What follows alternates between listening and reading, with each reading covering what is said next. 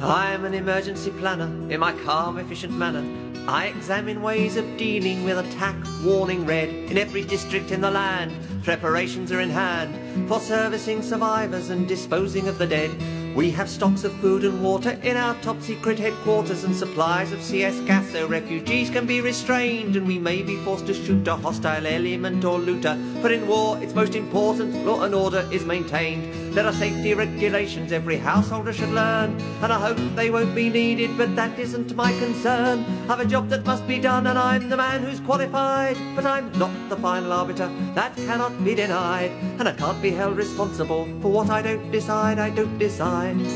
I don't decide, and I can't be held responsible for what I don't decide. I'm just following the guidelines politicians have supplied. Hello， 小伙伴们，大家好，欢迎收听我们最新一期的雨薇 solo 节目。好久跟大家没有见面了，因为前一段时间家里老人得了新冠生病，所以家庭里面忙活了一阵儿哈。很感恩的是，一切都恢复了稳定和正常的生活。这种突然而来的不可测，或者是看似不幸，反而也让我和我的父母，还有我远在加拿大的小姨重新连接了起来。我觉得这也是一个挺宝贵的机会，因为我之前在加拿大生活一段时间，有三到四年的时间，其实都是跟我小姨一家住的，因为那个时候我去加拿大的时候还没有成年，所以需要有一个监护人。那上大学的期间也是因为省钱，因为毕竟家里条件不允许我独立生活，就是其实还是挺贵的。那个时候住在姨家，一方面确实是因为法律的原因哈，另外一方面也是因为省钱的原因。我跟他们有相当长一段相处的时间，其实在这过程当中我们之间有很多冲突，甚至是有一些经历说起来有相当长一段，现在可能好一点，但是之前相当长一段时间就会对他有很多的愤怒和委屈的感觉。那所以我想借着这些经历重新去面对我的小姨，因为我从加拿大回来也有大概六年的时间了，我是一七年回的国。那这六年时间我自己本人发生了很大的改变，然后包括重新去建立跟父母之间的联系，再去重新反思跟家人长辈的这种关系。随着我助人工作的不断深入，我也开始去反思心理学，它给了我非常重要和宝贵的工具，同时也让我在使用过程当中出现了很多水土不服的这样的一些症状。所以今天我想特别花一期节目去聊一聊我近期在工作生活，包括在我自己疗愈的道路当中，首先对于家族史，对于原生家庭创伤的梳理，我的一些体会。那同时呢，我也想跟大家聊一聊心理学作为一个非常以个人化视角，以西方视角为主的这样的一个学科，或者是这样的一个专业，那如何能更好的去本土化，如何能够去批判它背后的一些理念，从而更好的去赋权个体，而不是再去规训个人。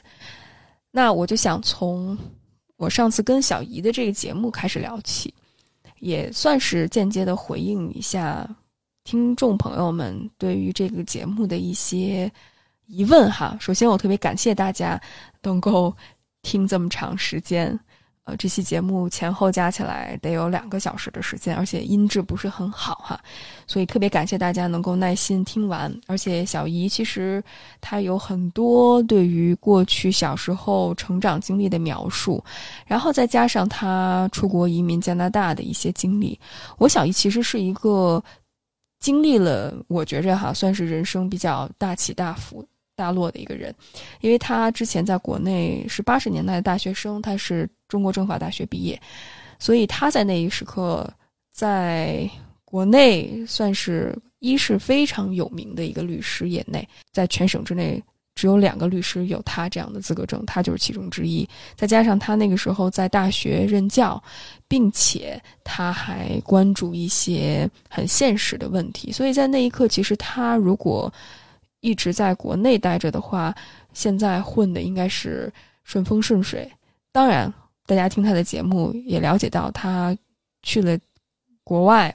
也是希望能够有一个更好的生活环境，包括给自己的孩子创造更好的教育条件哈。我觉得那个时候特别是九十年代的移民特别能够了理解他们的选择，因为毕竟国内还并没有发展起来，而且国外有这样的机会，大家都是希望向更好的目标去前进哈。但是他去了那边之后就会发现，因为那边首先他不承认海外的学历，同时也不承认海外的工作经验，所以他跟我姨父包括我妹妹基本上就是被连根拔起，从头开始。即使他在国内赚了很多，但是相较于国外有汇率的差异，再加上国外一开始刚开始起步他并没有工作，所以他们过上了非常辛苦的一段日子。即便我现在我姨他虽然也从事律师行业哈，但是他基本上就是一个律师助理的角色。那这个律师助理的角色听起来好像也是法律的从业者哈，但是其实在加拿大你高中毕业你就可以不需要任何的学历，你就可以从事这个工作，并且他的薪水相对来讲我觉着也只能算是一个勉强算是一个中产，而且他基本上没有全职的工作，都是兼职的工作，所以他的收入跟国内相比的话真的是差距很大。那他如何去处理这种落差感的，其实我觉得很多时候九十年代移民也当然也有非常成功的哈，但是对于这些很中产到那边去的话其实有非常大的落差。再加上其实那个时候大家没有意识到的是下一代怎么去适应这种不同的文化。在他的播客里面他说了非常多文化理念上的冲突，而这个部分是我觉着很少去聚焦的一个部分，所以我邀请他去跟大家分享这期节目，也是希望大家从一个一个老移民的视角去了解到底他所经历的事情。当然我觉得有很大一部分论述里面是跟他的信仰有关的。说到信仰哈，我觉得这也是一个特别具有争议性的一个话题，因为大家都清楚哈，特别是在海外生活过的小伙伴都知道呃，这个信仰的问题其实既爱又恨。就是我也知道很多小伙伴在某些团体里面受到了很多不公平的对待，但是对于一个老移民来说，可能他一方面没有办法完全融入到主流社会的那个圈子当中，另外一方面呢，他也需要去找一个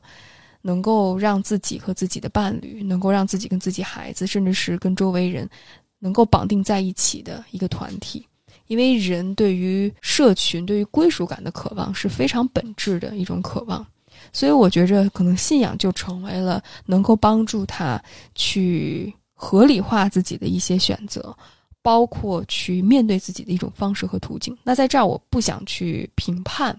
这个选择对与错哈，因为其实我不知道大家观察到没有，我在跟我姨的叙述聊天的过程当中，我一直都是以问问题的形式去回应她。当然这过程当中我也呃分享了一些我自己的观点哈，但是我绝对没有，我或者是我努力尝试不带有偏见或者自己的预设去询问姨。那即便谈到了无条件的爱，即便谈到了某一个宗教的形象，我也是尝试去用符号化的这样的视角去理解，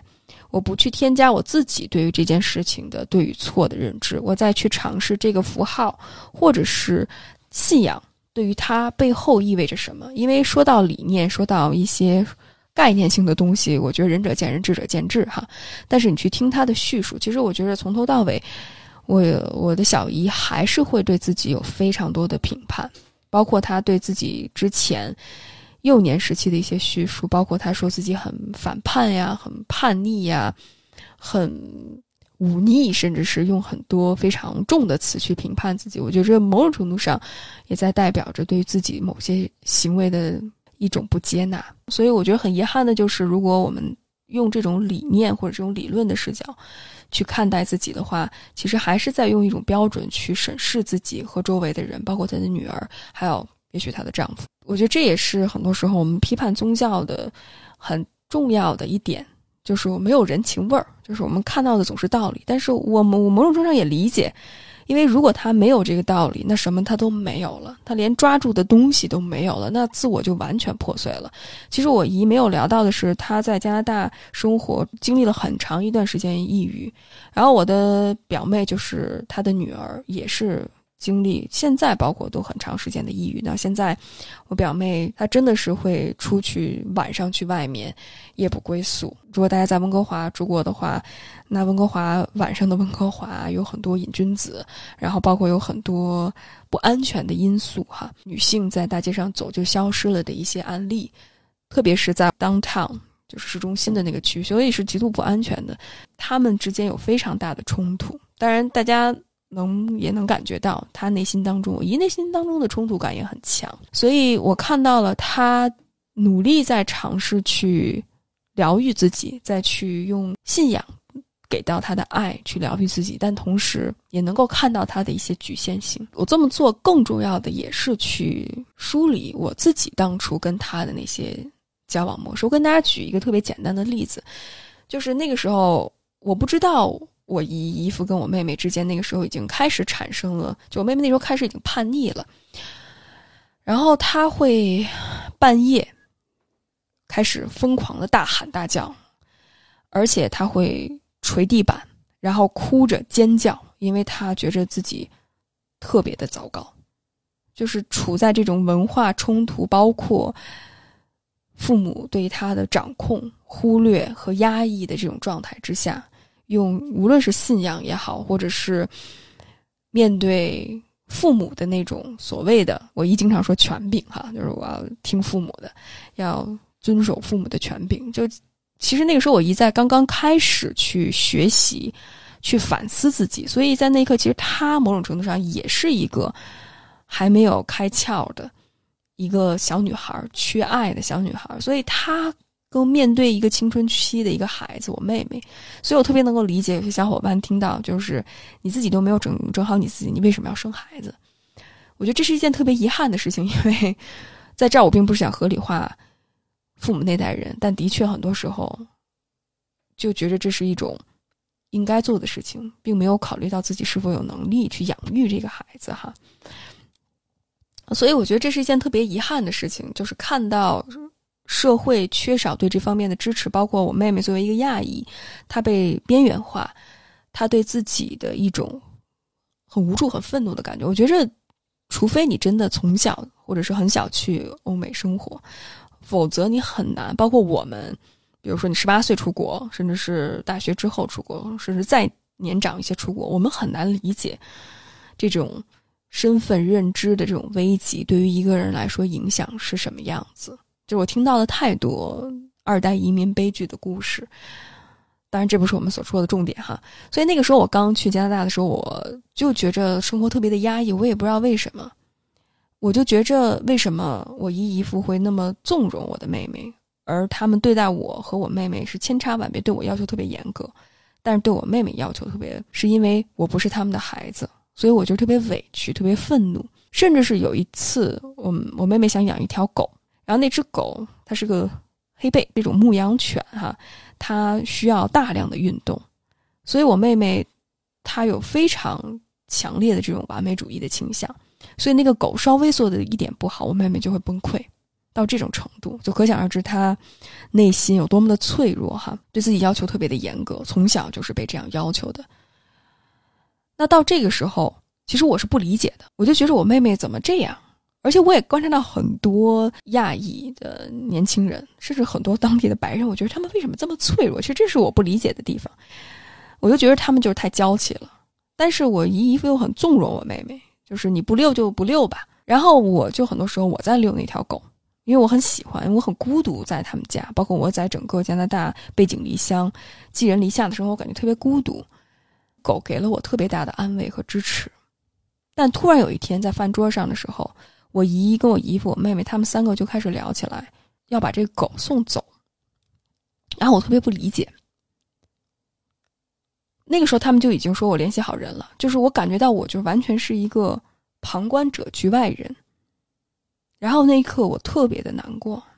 我从来没有跟我姨姨父提出过任何要求，就是我觉着我就应该是被不同对待的，因为我寄人篱下嘛。但是在那一刻我绷不住了，我一下子眼泪就流下来了。那个时候我们在吃饭，然后我说为什么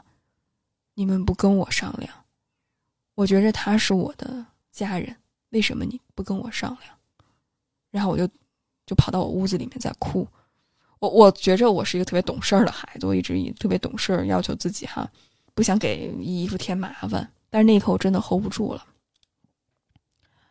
然后后来我姨说给你道歉，因为我是有信仰的人，所以我我不能撒谎，我诚实的告诉你，我没有把你当成过一家人。所以我觉得我的心在那一刻又被插了一刀。那一刻就是，所以我对我姨相当长一段时间有一种非常复杂的感受，就是我对她又感激，因为她照顾了我，但是我又觉得很愤怒，就是我不知道为什么她这样对我，我觉得她有意的再去伤害我。所以直到我上一次跟她聊完之后，当我意识到很多时候她的经历哈，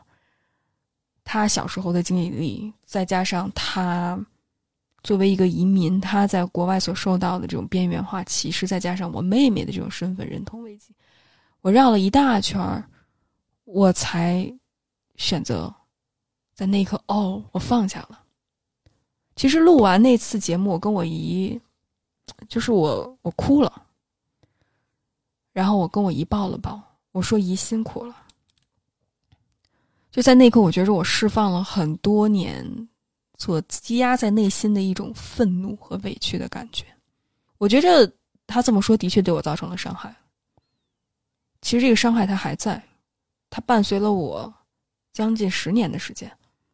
他还在。但是我发现他不再去控制住我了，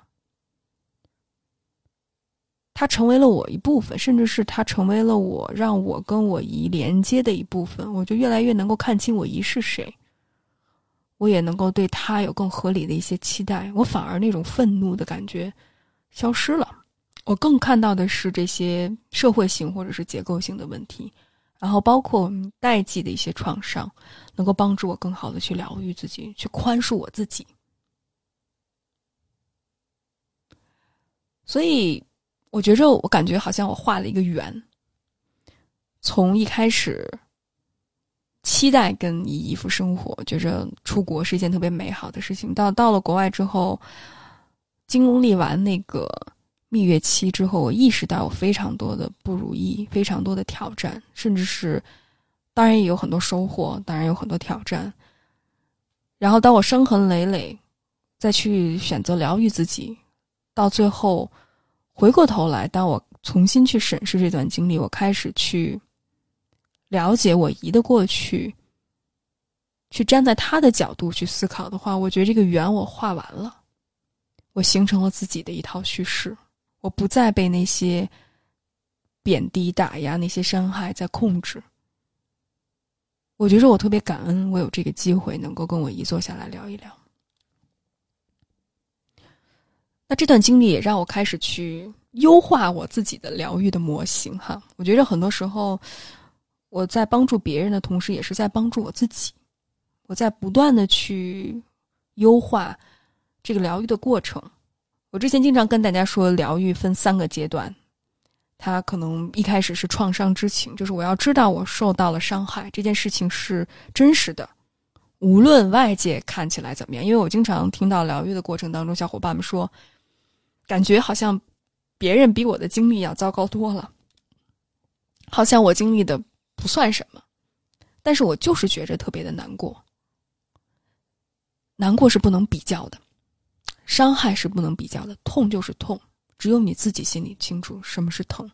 只有当你真的认可了自己，愿意把这件事情分享出来，才能进行疗愈的过程。所以很多时候我们经常听到，之所以我们被伤害感觉到羞耻，是因为我们不敢去面对过去那个无助的自己，甚至是我们会以伤害我们的那个人的视角去要求自己，会觉着我们受伤了是因为我们那个时候太无能，我们没有办法求助，我们没有表达自己。但其实这会让我们更加难以去面对受到创伤的这个经历。所以当我们能够去叙述，当我们能够去打破羞耻，去表达出来之后，羞耻便不再控制我们。所以第一点，创伤知情，知道去叙述出来我们受到了伤害，我们觉得疼，是特别重要的一点，不把它当成一个小事儿看。那第二个部分就是哀伤，哀伤的过程是最难的，我觉得在这个过程当中，需要我们不断的去跟情绪所做斗争，这个斗争是打引号的，因为情绪有的时候它不可控，因为现在的社会我们太习惯于一切都是可控的，比如我点个外卖，三十分钟之内它就能送到，或者是我买个东西，三天之内就能够给我寄到，然后我预定这个课程，我准时能够上，准时能够下，就我们一切都是在可控的范围之内所进行自己的生活，所以我们对于这种不可控的事情会越来越低的容忍耐度。再加上整个社会，我们其实并不鼓励我们去表达情绪，我们提倡的要么就是积极的这种感觉，有毒的积极性，就是你要快乐，你要幸福，呃经常听到的就是，哎，过去的事情都已经过去了，不要再纠结了。父母他们也不容易，呃，你就积极的疗愈这件事情就好了。甚至是你看，你学问这么大，你学了这么多，你看了这么多，那就过去就行了。这一切不会让一个人过去，反而会让一个人继续活在自己的羞耻和不安当中。所以我们能够感到愤怒，我们能够为自己哭泣，我们能够允许自己感受这种情绪，而这种情绪往往是像海啸一样，不确定性很强，它忽然就来临了，我们忽然就被什么被 trigger 到了。所以在哀伤的过程当中，甚至会有一些躯体化的反应，比如一下子就感觉到僵住，或者是很难休息，甚至是手脚发麻，四肢酸痛，头痛，肠胃敏感，这些都是我们的身体和我们的情绪在表达着我们小时候受到了伤害，那些情绪进驻在我们的身体里面，我们需要让它代谢出去。姑且我们得了病，我们感冒会有这种新陈代谢，我们会把一些废料从身体里面清清理出去，情绪也是如此。那些情绪不清理出去的话，我们还是会重复同样的模式，即使我们知道，但是做不到。举一个非常简单的例子，就是我们知道我们要表达愤怒啊，但是如果我们不去深刻的为小时候自己哀悼，当我们不去释放自己的这些愤怒的感觉的话，我们是没有力量感去维护自己的边界的，那个锁还是在锁在那儿，那个不允许的感觉，那个当感觉到愤怒会觉得是自己的错，那种羞耻感它还在，你不去疗愈它，你不去打破它，你不去释放出来那种愤怒的情绪，你是很难在现实生活当中去维护自己边界感的。而哀悼的过程没有时间限制，甚至是它会不断的反复，所以这是让人最抓狂的一点。我一直觉得疗愈自己的过程，它不亚于你 take 了一个全职工作，或者是你在当一个月嫂，在照顾刚出生的那个宝宝，就是你自己。所以很多小伙伴又在工作，又在处理关系，然后又要照顾自己，这是一个非常辛苦的工作。所以如果你觉得很累很疲惫，这是很合理的，不用着急。我很反感听到那种可以通过什么灵性啊，然后什么这个那个那个神奇的效果，或者是甚至是有一些药物的方式能够帮助我们去跳，是跳不了的。我们越想加速度，我们的退行就会越快。这就好像我们还不会走，就要学会去跳；我们还站不稳，就要学会去跑，只会让我们摔得更惨。那第三部分是重建的过程，是当我们哀悼到一定程度，我们开始去重新建立自己，去看到自己核心价值观是什么。那当我们的价值观越来越稳定，越来越跟父母不同，我们就逐渐完成了分离个体化的过程，就是我不再跟父母是一种共生的关系，我也打破了这种理想化的投射，我不再想去希望我的伴侣或者我的父母是那个完美的角色，去能够更好的安慰我，哺育我，只要我通过不断的努力就可以。而是帮助我们更好的意识到我跟父母不同，我能够更好的去照顾好我自己，我通过建立好自己的关系、工作、自我，能够反哺我自己，能够提供给我更有效的支持，而不是往回看。那第四个部分，我觉得这也是我今天想跟大家分享的最重要的一个部分，就是整合。就是当我们开始意识到我跟父母是不同人的时候，那如何整合我们之间的关系，如何去构建这套叙事呢？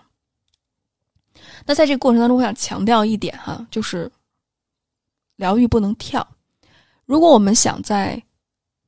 哀伤的阶段就直接跳到整合的阶段，去梳理家族史的这个阶段的话，我们很容易会把伤害当成爱。我听到很多小伙伴说，我不想把父母看成一个恶魔，或者是我不想把父母看成一个伤害我们的人，就是用一个非常二元对立的视角去看。但是如果我们，当然我在这儿并不是鼓励大家去看父母就是恶人哈，以这样的视角去看的话，不是，而是我觉得我们需要去承认父母的行为对我们所造成的伤害，而很多时候他们的伤害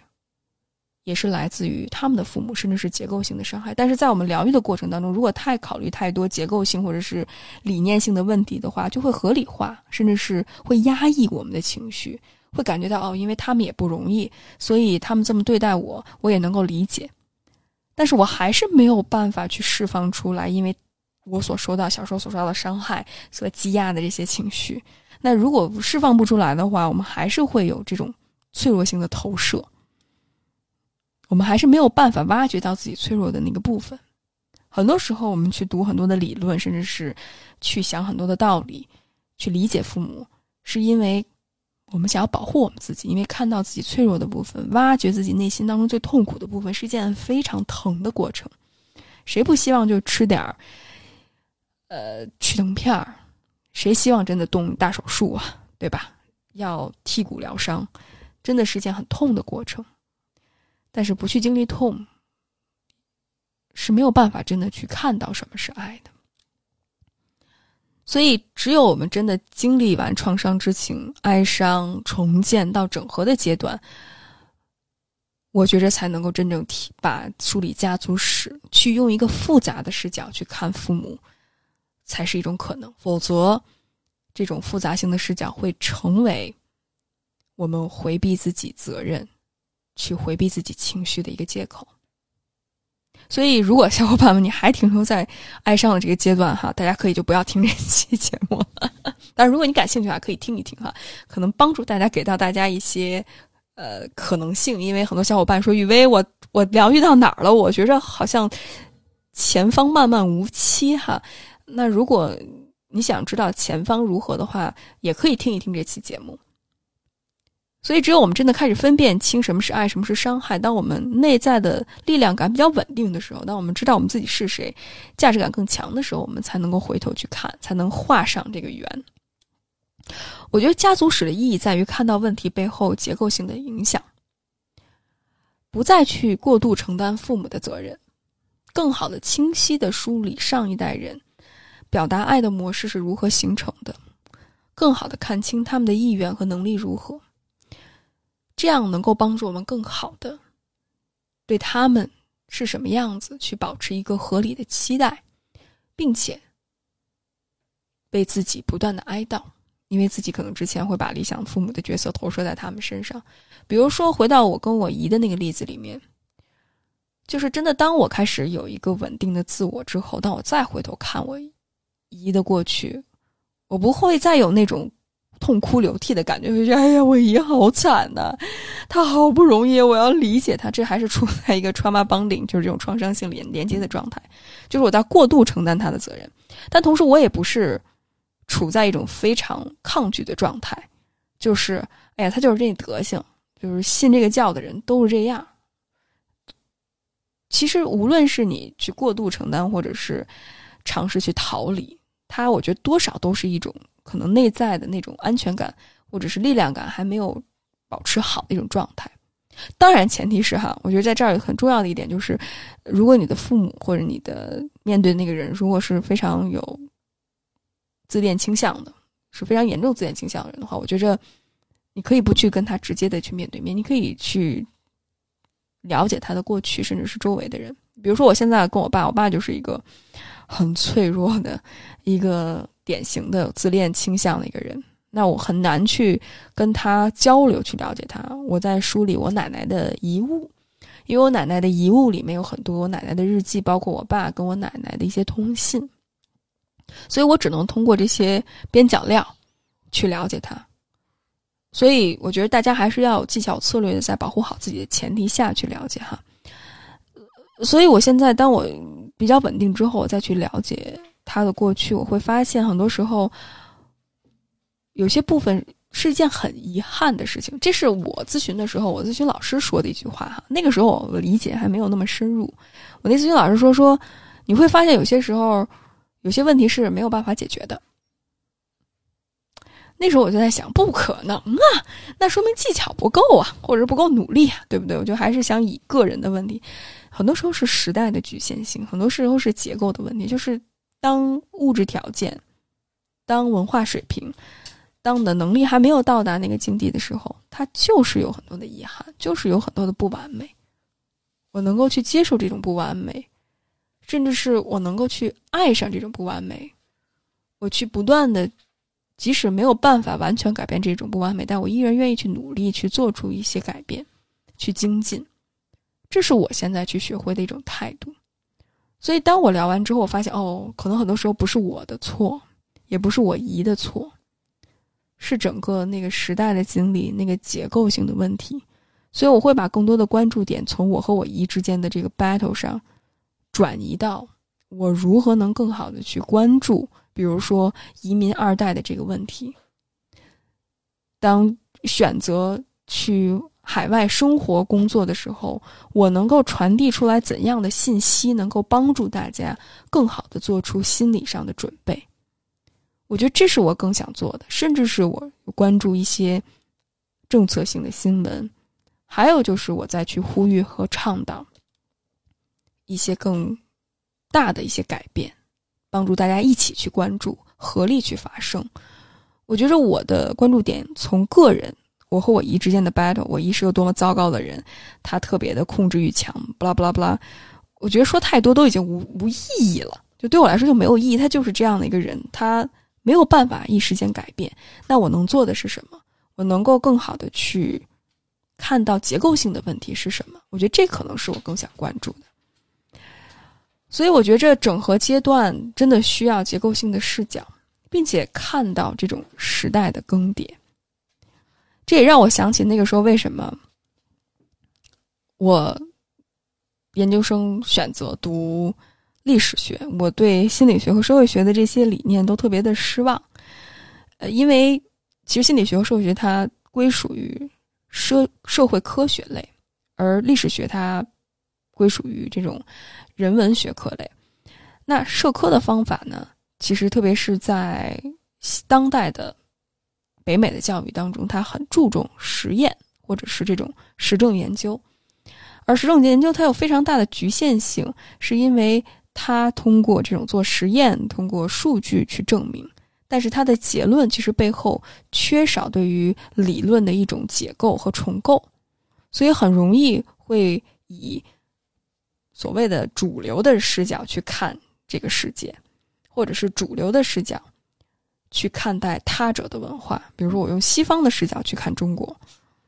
这就是萨义德萨萨义德批判的这种东方主义，就是我用我的标准去看你。比如说我们经常说父权制，就是以男性的视角去看女性，甚至是把女性客体化。所以以西方的视角看中国，看东方，看东亚，其实也是同样的一个道理。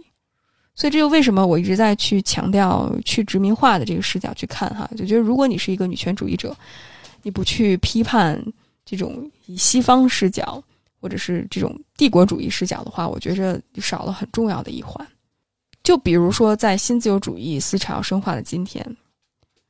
如果我们不去批判和反思这个意识形态的话，其实会很容易认为个人主义是发展的必然趋势，但却没有意识到这种新自由主义对于整个社会对于个体的原子化异化的这种特性。很多时候当代人感到的这种孤独无意义感，是因为我们进入到了这种后资本主义时代，当贫富差距越来越大，人的关系被资本异化有关。所以我们所说的自由派或者是新自由主义的思想，之前福山说到这是历史的终结哈，我觉得很多时候很多人甚至我们学人文人类学的人是人文社科类的也去很买这摊账哈，但是就会发现现在我们看到其实世界乱象的发生，就会发现这不是历史的终结，它只是过渡的阶段，历史的车轮还在滚滚向前，甚至是现在的这套新自由主义的模式已经不能够再维持住，甚至它不是一个可持续发展的一个模型。所以我们之前聊到的殖民化是向外哈，这些帝国主义的思想是向向外殖民，但现在是向内内卷，他们对于穷人对于少数族裔甚至是对于贫困的阶级，他开始去不断的压迫，去他们的生态环境恶化。所以如果我们不去梳理理念形成的脉络，很多时候就会把很多的预设视为理所当然，忽略了它的多样性多元性，包括它的历史文化背景还有它的差异性。所以这几年我注重实务工作，远离了学院哈，我会发现很多心理学的概念其实都会出现水土不服的一个地方。非常具有争议性的话题就是代际关系，回到了我们今天聊到的重点。其实主流心理学强调一个人的成熟标准哈，很重要的一个划分是分离个体化，就是我们刚才说到的，就是我跟父母我们两个是独立的个体，谁都不欠谁的。而这个这个分离个体化的程度其实在不同文化背景家庭下有不同的呈现。华人对于家的重视，我觉得很多时候如果我们单纯是用这个视角来看的话，你可以说它不成熟，它不是一种成熟的文化，其实是特定历史文化背景下所形成的，是跟它的文化跟它的历史甚至跟它的经济和政治的理念是相关的。当然你说它会不会有它落后的那一面，打引号落后，其实我非常讨厌落后的词哈，这跟正常跟不正常有关，你你怎么去比较，对不对？你站在谁的立场上，就是它会有它不适用它无效性的那一面。但即便如此，在我跟来访者交流过程当中，我还是看到了孩子，很多孩子希望能够跟父母达成某种程度的和解。这种和解不一定是我跟我父母其乐融融合家欢乐，就像每天每年春晚的那个大家一起坐在下来吃饭，然后那那个景景象哈，哪怕这种和解是心理上的或者是一种理解，就即便他非常的父母自恋程度很高，他真的是非常有虐待性，但是我想明白为什么我经历这一切，我想知道他背后形成的历史和社会的原因是什么，就是在某种程度上达成一种和解。当然这个部分因人而异，不是每个人都这样，但是我看到了华人无论你生活在哪儿，他都想达成某种程度上的一种和解，这不是不成熟，这是作为华人的一种文化属性，这是一种需要。如果我们压抑这种需要的话，其实我们某种程度上在否定我们自己的某个部分。所以如何更有策略性的去达成这种和解，去形成这种家的概念，甚至是现在家的概念是更多元的，你可以不是你的跟你自己有血缘关系的，甚至是可以是你的朋友你的宠物等等，但是这种家的概念的背后其实跟心理学或者西方的概念是非常不一样的，这值得真的很深入的去探索。所以我觉得任何理论，小到心理学的理论，大到整个就是哲学或者科学的理念哈，其实都是在刻舟求剑。研究者和咨询师不应该以现有的理论和经验作为出发点，而是依据条件而定，视来访者为主体，去探索他面临的情境和目标。所以每一次从本体出发，做出对问题理解的构建，而不是用既有的理论和经验去规训来访者，就是啊，你想跟他和解，你父母很自恋，你就应该离开他，你不离开他就说明你这个创伤连接太重，或者是你还是想着他，就不能够用理论去套个人，而是允许个人按照自己的方式和方法来去成长，去探索，允许去有自己的选择。这也是为什么很多来访者会抱怨咨询师看不到自己哈。很多时候我们如果只是想要去证明自己的理念是对的，其实还是在用应用现象去解释本体，这是一种本末倒置的一个选择。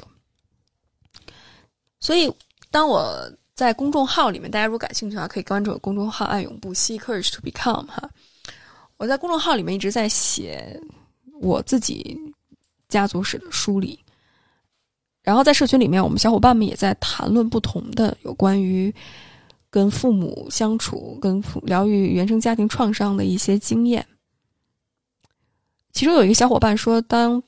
他开始用这种多元文化的视角去看待，就是每个时代的人去对于这些事情的理解不同，他意识到哈，很多时候不是父母的问题，也不是我的问题，是时代的不同。当然这个小伙伴前提这个小伙伴是系统性的去梳理了自己原生家庭，然后并且他开始去意识到自己父母对自己造成的这个伤害，他从创伤知情到哀伤再到重建的过程，他是前期做了很多的准备工作的，所以是有前提的。而能达成这个结论并不是从一开始我就能说啊，这是父母的，这不是父母的错，也不是我的错，这时代的错，这就是把时代丢锅，你还是没有承担起自己疗愈的责任。甚至有位来访者说说我特别害怕去面对这一切，我害怕如果我开始去了解母亲的过去，我就没有办法完全把所有的责任推卸给她了，我就好像就要意识到其实我跟她很相似，我害怕面对的是我自己。所以其实这个伙伴其实他还没有准备好真正去梳理，所以每个人疗愈的阶段不同，这不是一个竞争和比较的过程，这是一个我们每个人都有独自要走的路，但是每个人希望大家感觉到不是孤单的，而且这个过程当中没有捷径，你想走得越快，你想跳得越快，退行就会越严重。在这我表达一个非常有争议性的观点哈，就是这也是经常我在互联网上去聊，大家经常说什么东亚父母论啊，我其实挺反感这个论据论点的。当然在这儿我也能够理解，我先说一下很能理解大家所说的，因为的确我觉得在我们文化当中有很多需要我们批判和反思的部分，特别是这种就是对于权威的无限的崇拜哈，包括很长一段时间对于父母的那种愚孝，我们本来是父慈子孝对吧，但是我们总是把父慈这一边咔哧了，只有子孝这一点，就是只有孝顺才行，就是这种社会形态哈，的确是特别值得批判的。但是我不太喜欢这种东亚父母论，就觉得东亚父母都是这个样子啊，又是东亚父母，其实我觉得有点不公平。因为当我们说到这些直升机父母，这种 helicopter parents 或这种自恋父母 narcissistic parents， 其实它是英文来的概念，就是他们在形容在一些控制欲极强非常自恋的父母，他们可能来自于酗酒的家庭，药物滥用的家庭，甚至他们来自于自恋的家庭，还有很严重的代际创伤，可能是移民，可能是难民，可能经历了非常多很可怕的一些事情，所以这种代际的创伤遗传下来哈。所以我觉得这不只是东亚父母的一个问题，我觉得这是一个很全社会性的一个问题，全球的问题。只要这个社会它贫富差距大，从小的生活环境很匮乏，物资很少，当然不是所有的家庭都会这样，很多结构性的问题的话，他都会塑造成为这样的父母，就是经济发展很有限，父母更关注生存的问题，所以会控制孩子这个，希望孩子实现自己未实现的一些梦想哈，要做这个要做那个，然后甚至是不给孩子准备这个不给孩子那个，把所有的钱存起来，然后特别没有安全感。而我不喜欢就是这种东亚父母都这样的这种言论哈，也是一种对于这种本质主义的一种反感。这就好像如果带入到性别言论里面，就是男的都这样这样这样听起来好像还好，但是你要听到女的都这样这样，就是女的都恋爱脑，或者女的都有被迫害妄想症。之前好像在微博上还有一个呃听众问我说，他看到过一个言论说什么女性好像都有被迫害妄想症或者受虐倾向，因为都喜欢那种霸道总裁的那种角色，所以女性都喜欢受虐，有受虐倾向。这是非常不公平的一种言论。所以我听到这种东亚父母言论哈，我觉着有一些些越来越听，特别是现在说的越多，就特别的反感。好像说贴这个标签之后，一切就可以被化解了，我就不需要去承担起自己疗愈的责任。这也是我最近在读的一本书，叫叫 Woke Ouroboros Ouroboros， 它其实就是一个响尾蛇，它批判的就是现在自由派的这种意识形态，就是所谓的我们要追求政治正确的这套理念哈。其实这种政治正确这套理念，当然它有很积极的一面，就是它在帮助我们更好的去意识到现在性别包括种族的一些问题，但同时其实它是一个自我循环的一个问题，就是它并没有解决真的实实在在的问题。比如说即使我们用这种代词，我们很注重用的是到底是 he or she or they 或者是 it 等等哈，但是人的生活还是没有改变，它只是在称谓上有所改变。但是你看那些性少数的群体，他们的生活水平是否被提升，还是某几个网红性少数的网红他们更具有代表性，他们有更多的曝光度，他们是否有切实的这种生活上的改变，就大部分性少数的群体是否有切实生活上的改变呢？这个我打一个问号。这个作者他就在说，他说什么是所谓的 wokeness， 它就是一套有效将我们注意力从物质条件上提升转移开的一套理论，并将我们的目光固定在彼此身上，就是我和我父母之间怎么怎么样，那都是我父母的错，然后他们特别对不起我，只是停留在这儿。其实到最后你会发现，愤怒仇恨只会叠加愤怒跟仇恨。当然我觉得这也是一个必经阶段啊，在这儿我可能会被骂，但我还是要说，就是它还是一个必经阶段，但是如何能够超越它？因为我们活在愤怒当中，我们还是会跟他们一模一样，我们还是会重复同样的模式。而与此同时，我们忽略的是自身的责任，就是我们如何去疗愈自己。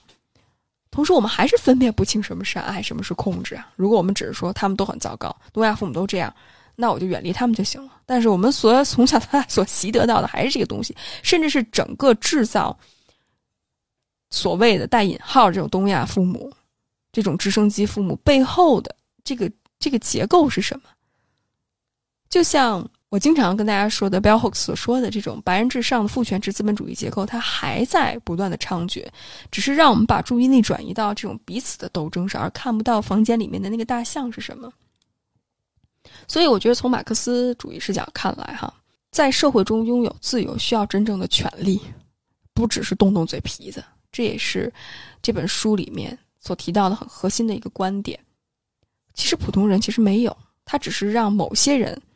变得更有代表性，或者是他让有权阶级更有权，有钱阶级更有钱。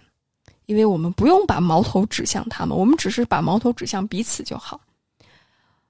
这么说可能也会被骂哈，但我觉着这也是为什么我对芭比那个电影无感的原因。我收到了其实很多小伙伴的一些反对的声音，我非常尊重大家的意愿哈，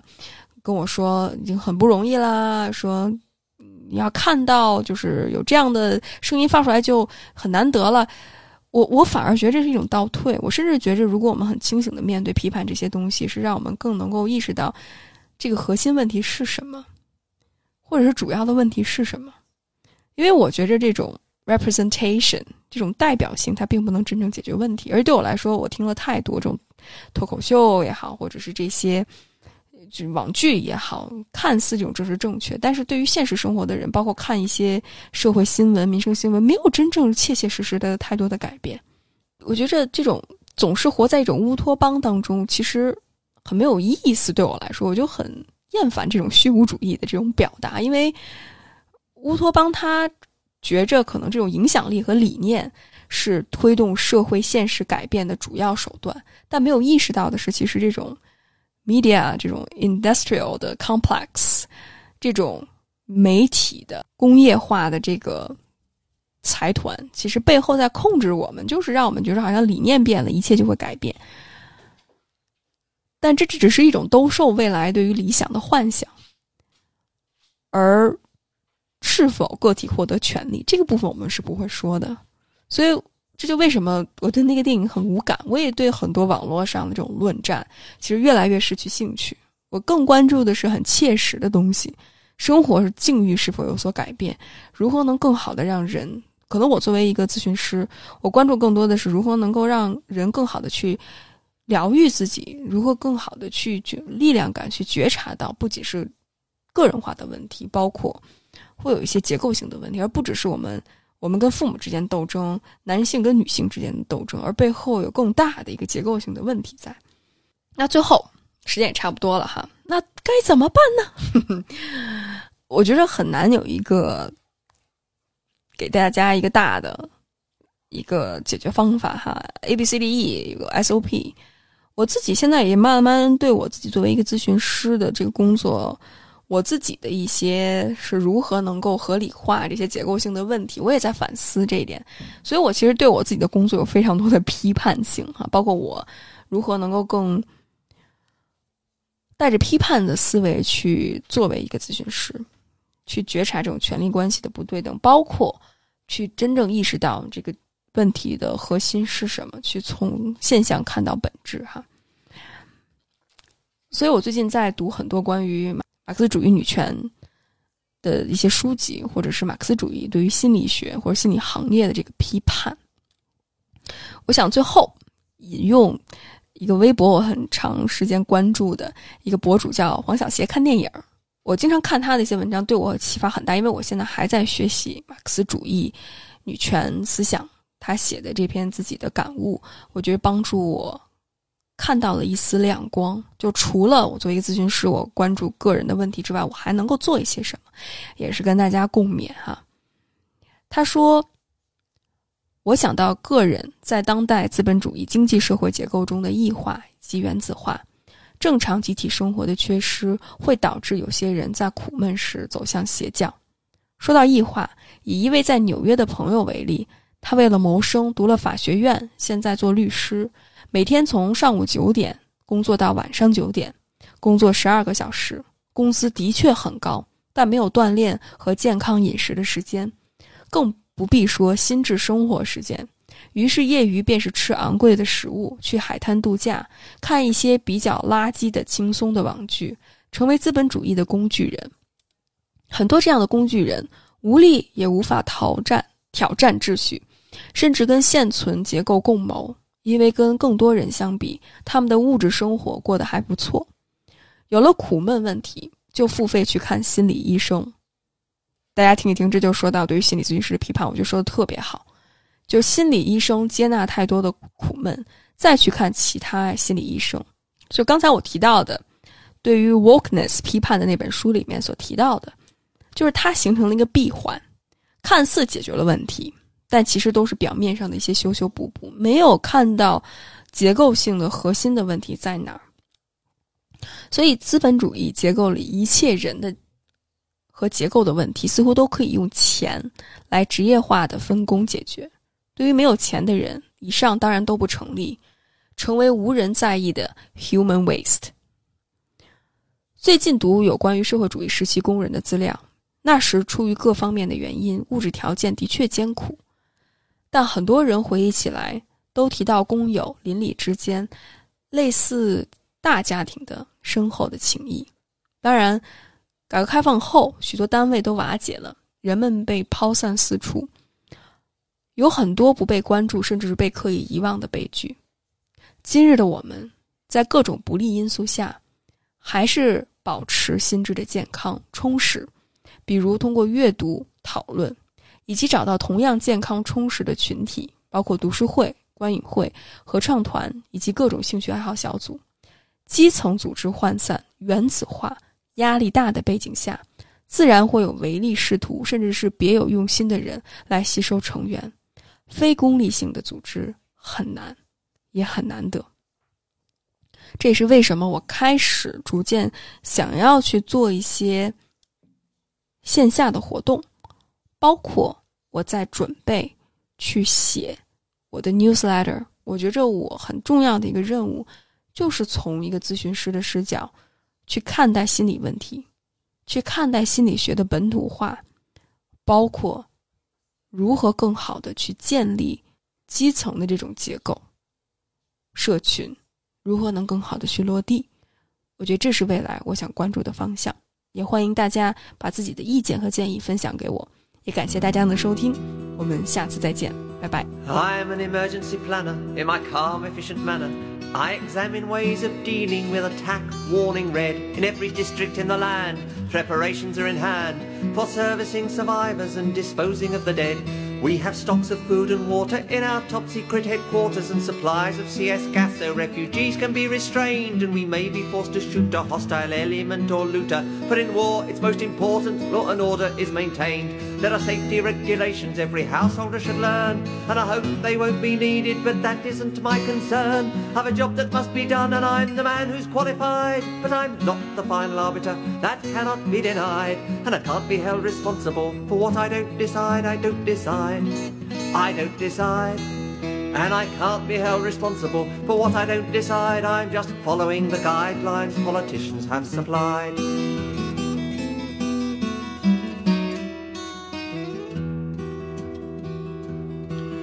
I'm a government minister, my aim through thick and thin is to defend our way of life, and every man must do his share. Be it night or be it morning, when I hear the sirens warning, to my concrete super bunker I will fearlessly repair. First I'll calm the population with a broadcast to the nation, then with grim determination, grit and energy and drive, I'll mastermind the operation to preserve civilization. For despite the devastation, many millions will survive. Then we will emerge triumphant to tend our shattered flock. Our first task must be regeneration of the nation's stock. I'll be there to offer leadership and play my part with pride, but I'm not the final arbiter, that cannot be denied, and I can't be held responsible for what I don't decide. I don't decide, I don't decide, and I can't be held responsible for what I don't decide. I just act on the advice that the military provide.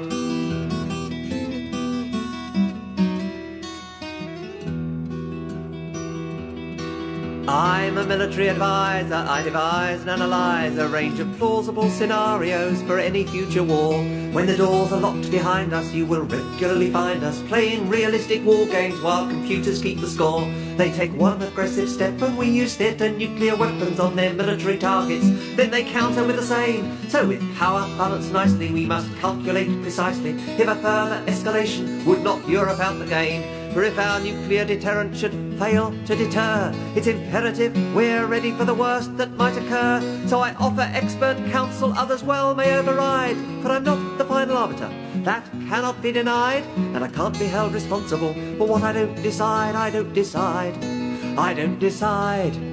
and I can't be held responsible for what I don't decide. I just integrate the weapon systems scientists provide.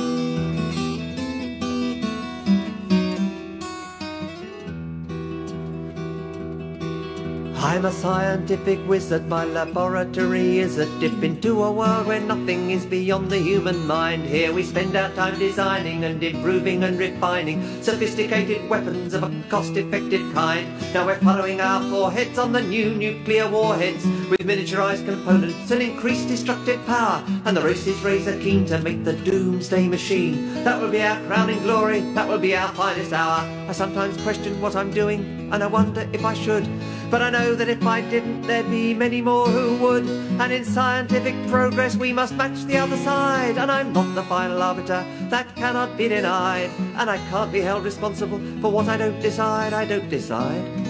I don't decide, And I can't be held responsible for what I don't decide. Our serving men need better weaponry. All I do is provide.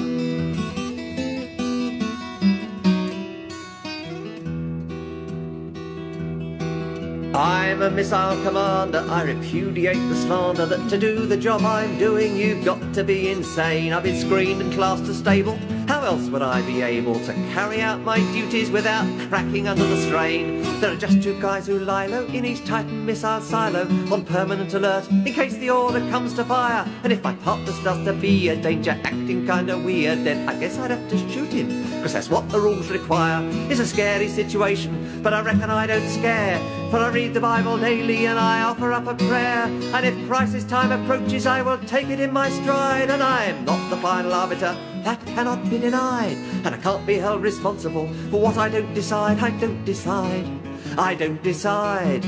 And I can't be held responsible for what I don't decide. I'm just fingering the buttons that governments provide.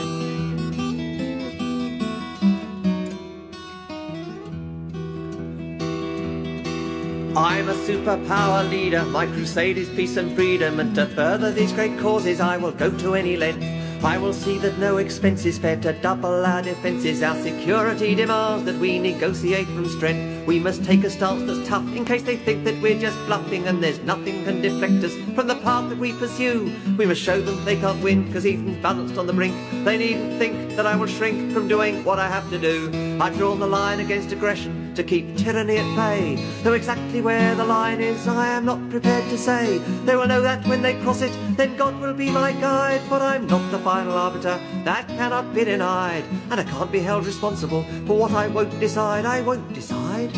I won't decide. And I can't be held responsible for what I won't decide. I'll be responding to the data that computers have supplied.